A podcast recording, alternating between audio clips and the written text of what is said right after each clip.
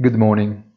Whether the market rises by momentum or laziness is difficult to say. There are no news. The comments, like that of Powell a few days after the decision of the Federal Open Market Committee, do not add anything to what had already been observed. Perhaps the only topic, but of a much more general nature, will pop up overnight from President Biden's State of the Union speech possibly just to understand how the attitude of the United States, in clear pass is really evolving vis-à-vis the great economic rival after the well-known aerostatic events and the other great historical rival in a delicate moment of acceleration of hostilities. Have a nice day and please visit our site easy-finance.it.